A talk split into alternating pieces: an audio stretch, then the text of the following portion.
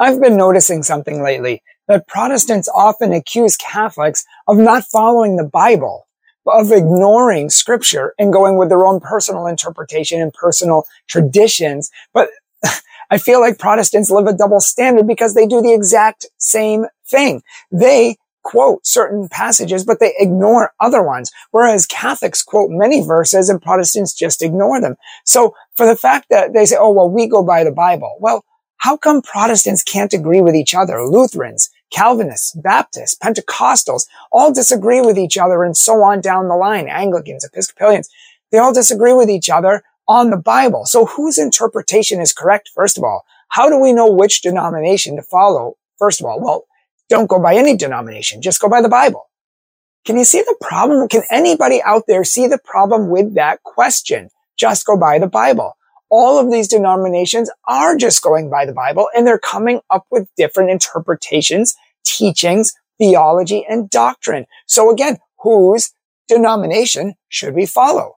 Whose interpretation of the Bible should we follow? We're always accused of well, you listen to your priest. Priest interpret the Bible for you. We just go, you know, by the Bible ourselves.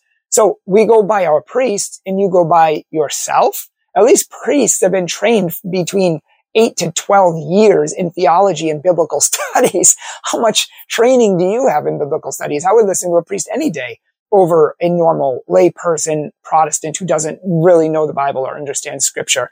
But besides that, it's not the priests who give the official teaching of the Bible. It's the church, not just priests. It's the church that Jesus established, gave his authority to, breathed his authority into. He is the one who gave the church the authority to establish this and to interpret scripture, as opposed to each and every individual Protestant. Well, I just go by the Bible. Well, you're going by your own individual interpretation of the Bible. How is that any different than listening to a priest? Oh, well, you go by your priest and what they say. Well, you go by yourself and what you say.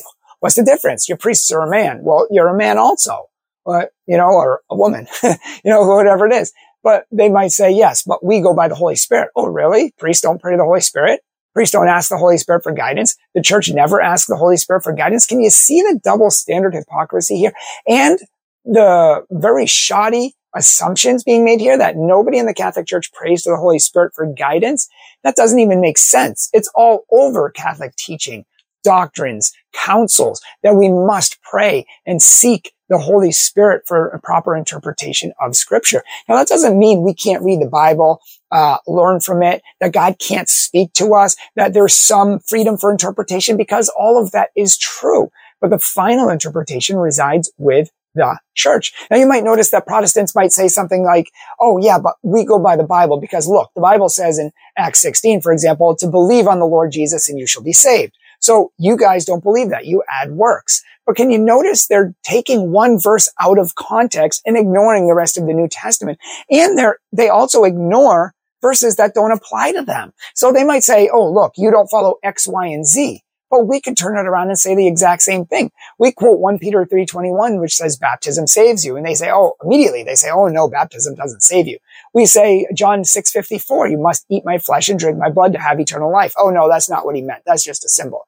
We might say, oh, well, if you look in the book of Corinthians, it says all your women must wear headdresses or veils or some sort of head covering. All Protestant churches, do your women in church wear head coverings? The Bible says they must. So do you go by the Bible or not?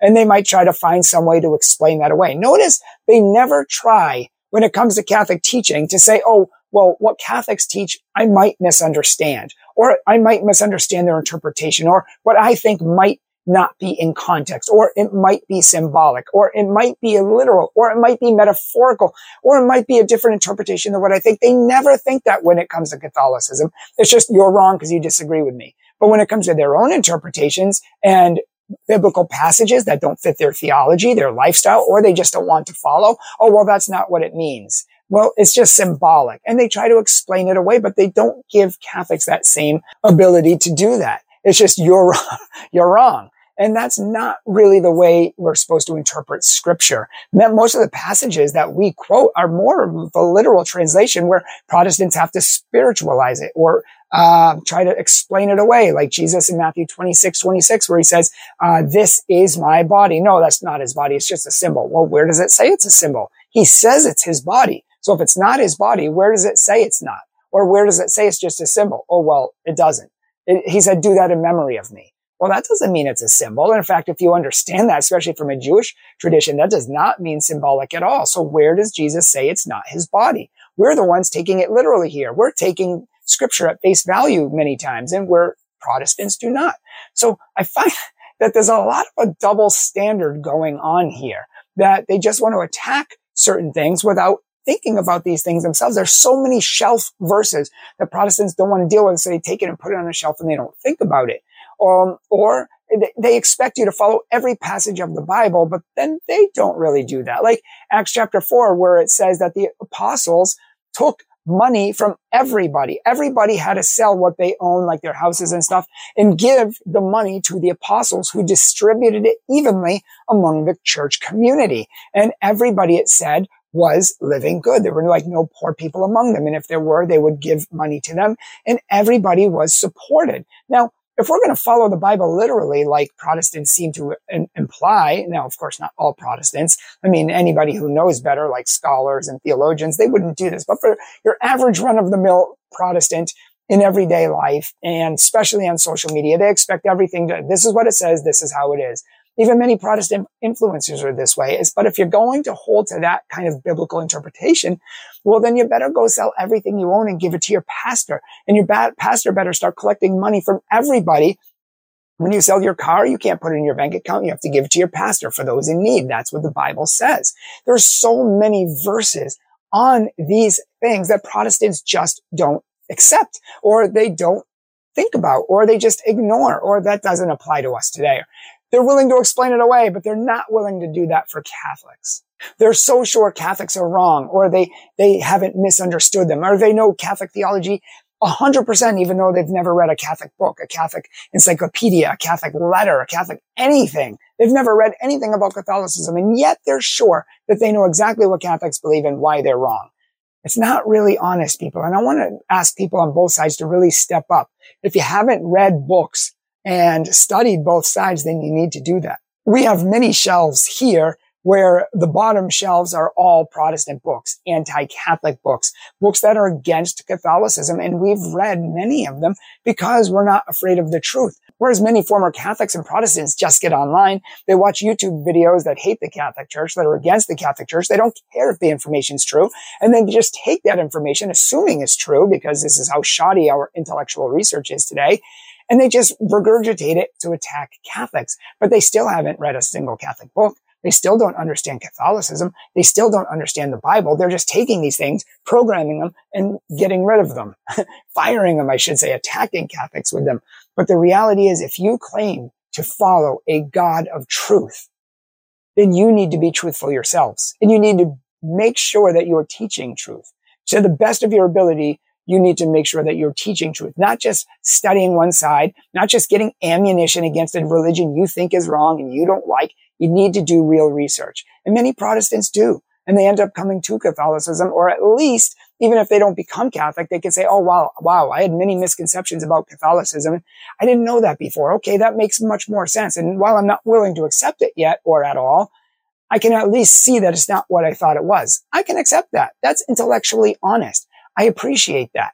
Even Mormons, many people misrepresent Mormons and Jehovah's Witnesses. You know, they say, oh, Jehovah's Witnesses are so stupid. They think only 144,000 people are going to heaven. And I say, well, it mentions 144,000 people going to heaven in Revelation 7 and in Revelation 14. So what do you have to say about that? And people say, wait, it does? And they said, well, how would you debunk that?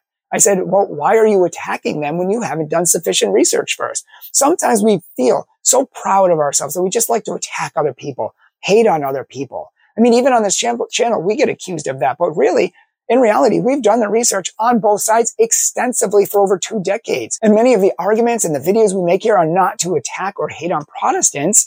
They're actually made to defend the Catholic faith from these Protestant attacks that we get daily, countless times per day, because so many people misunderstand the Catholic faith. We want to give a clear presentation of what we truly believe and show some of the problems with Protestantism as well, because we care for people and we want to bring them back to the church. It's not an attack. It's not we're right, you're wrong. It's not we're good, you're bad. No, it's, that's stupid. That's juvenile theology. That's juvenile apologetics. No, it's about truth. It's about loving Christ. The fact that Christ started a church and he wants everyone to be part of it. He wants everybody to come home to be part of that one unity again. John 17 says they will know that there is one God. They will know the truth by your unity. So what happens? What's the, what's the converse of that? That when we are broken apart and scattered through division and denominations and everything that Christ didn't want. Now atheists laugh at us and say, you guys can't even agree among each other. Why would we take your religion seriously? You don't even know what the truth is. Yes, we do. It's Jesus Christ. Yeah. And they say, well, which one of you is right? Lutherans or Calvinists, Presbyterians or Baptists, Anglicans, you know, down the line. Which one's right? You can't even agree. So when you guys figure it out, then you come talk to me.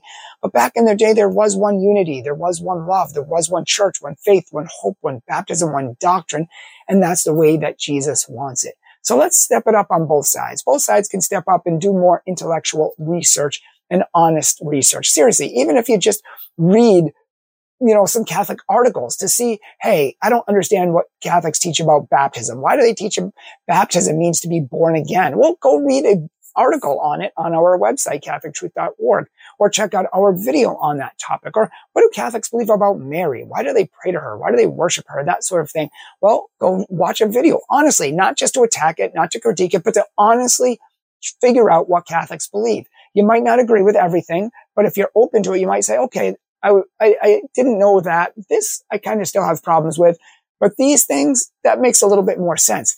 That's intellectual honesty. Not just like, oh, they're wrong. Everything's wrong. You worship Mary, you bow to statues and all these fallacious arguments.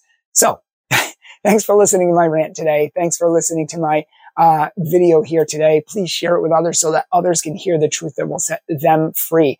And if you like, please consider supporting our ministry. $10 a month, $25 a month, $50 a month, or one-time donations. Uh, all needed to make these videos, all needed to make this ministry, to do apologetics, evangelization, retreats, and so much more. Please become a patron. Please support our ministry. If we've blessed you in any way, please give back and bless us so we can turn and bless others again. If you're new here, welcome. Please subscribe, comment. If you ever have questions, there's a question link in the description section below and feel free to follow us on social media for all of your daily inspiration. Hi everyone, my name is Kate. I'm the video editor here at Catholic Truth, and I just wanted to say on behalf of all of us, thank you so much for taking some time to watch our videos and learn more about your faith. You guys really make this channel possible, and we truly appreciate you being here. So thanks again, and God bless.